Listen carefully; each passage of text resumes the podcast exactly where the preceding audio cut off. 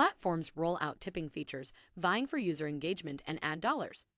Published in Digiday by Kimeko McCoy on June 9, 2021.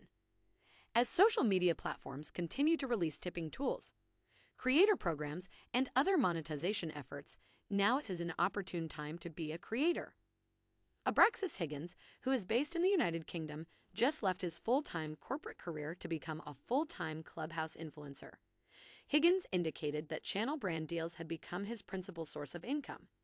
Though he refused to share his salary, Ted Baker, Adobe, and Amazon Prime Video have all approached him about collaborating on the app.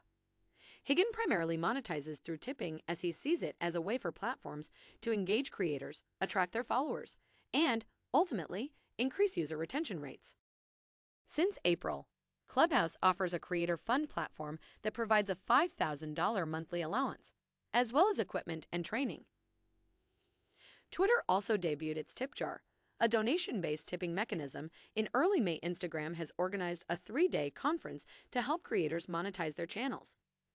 Marketers believe that all signs point to growing competition among platforms to keep users interested and advertising paying to reach their consumers. TikTok and Clubhouse continue to acquire viewer market share, while titans like Twitter and Snapchat introduce new features to keep creators happy. Why are all of these social media networks providing these creator friendly features?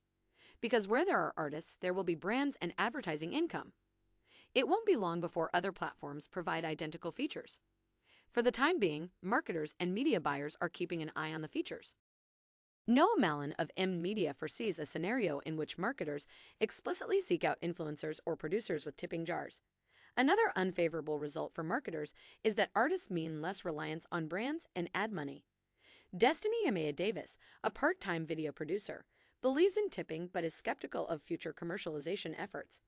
Instagram implemented a tipping option for Instagram live videos late last year. She expresses how enjoyable it was for her to begin producing in the first place. These platforms are now pressuring audiences to pay for their participation. Davis believes that in the near future, recruiting new audiences will be more difficult due to financial constraints. The wait and see method, on the other hand, is unsatisfying.